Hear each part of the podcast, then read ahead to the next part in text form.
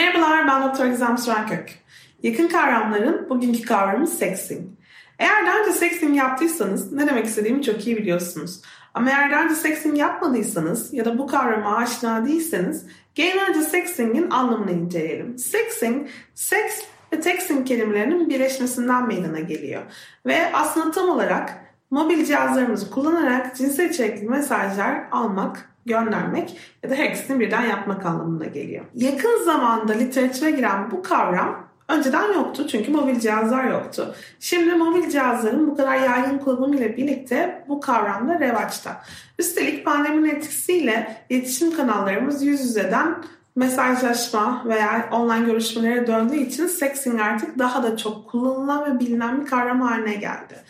Daha önceki araştırmalar sexting'in zararlarına, insanların üzerindeki olumsuz psikolojik etkilerine yoğunlaşırken şimdi artık sexting'in ilişkilere ne şekilde fayda getirebileceği veya nasıl olumlu konuş- kullanılabileceği de konuşuluyor.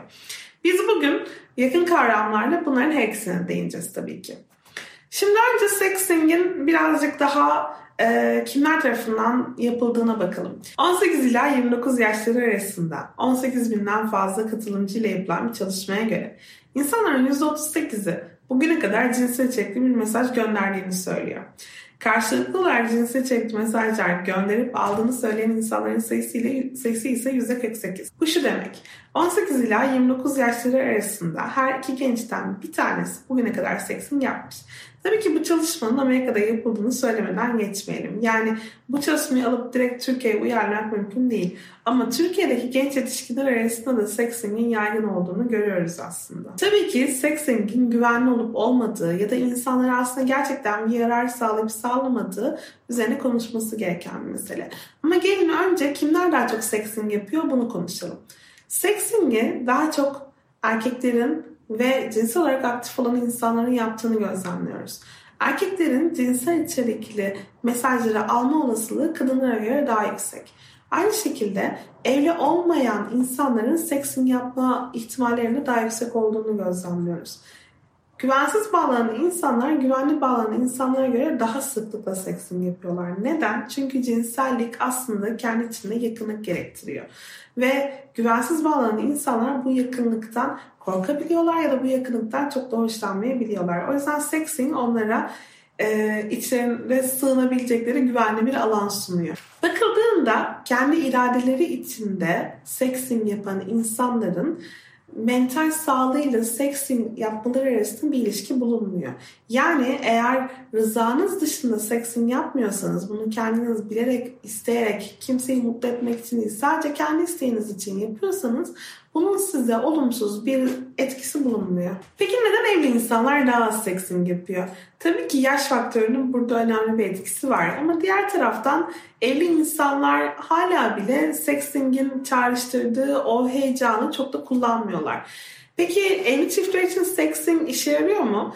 Bakıldığında evli çiftler için özellikle sexting'in ekstra ekstra bir getirisi yok. Ama sonuçta bundan keyif alan evli çiftler de var. Sexting ile ilgili konuşulduğu zaman şunu da söylememek mümkün değil. E, sexting yapan insanların aşağı yukarı %38'i sexting yaparken yalan söylediklerini söylüyorlar. Bu ne demek?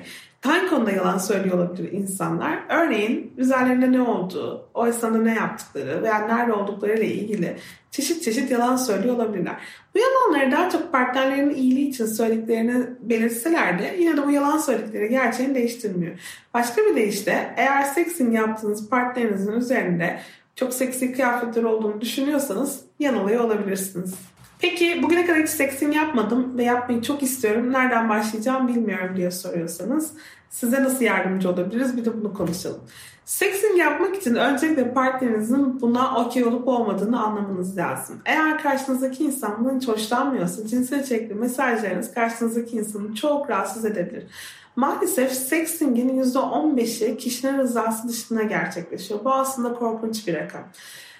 Eğer sexting karşı tarafın rızası olmadan gerçekleşiyorsa aslında karşıdaki kişinin cinsel sınırlarını ihlal ettiğinizi bilmenizi isterim. Yani e, durup da bir insana kendi çıplak fotoğraflarınızı göndermek veya ondan size çıplak fotoğraflarını göndermesini istemek her ne boyutta olursa olsun e, karşı tarafa yaptığınız bir ihlal.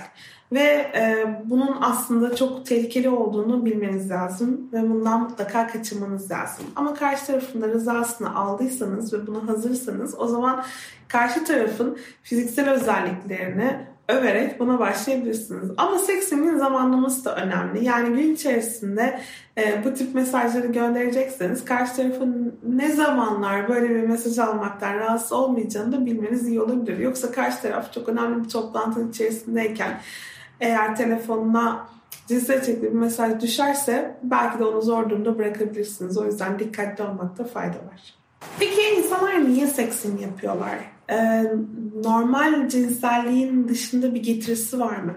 Seksin insanlara ekstra bir heyecan veren bir duygu. Bazen evli insanlar bunu üçüncü kişilerle sadece daha fazla bir heyecan yaşamak için yapıyorlar. Peki bu durumda bu aldatma sayılır mı? Bir de bunu konuşalım.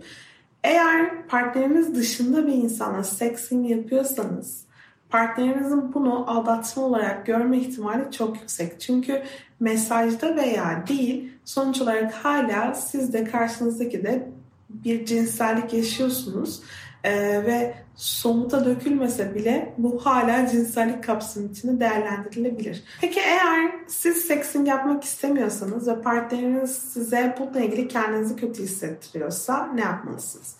Öncelikle kendinizi nasıl kötü hissettirebilir partneriniz size? Bundan örnekler verelim. Partneriniz size beni sevseydin yapardın. Bana güvenseydin bana çıplak bir fotoğrafını gönderirdin.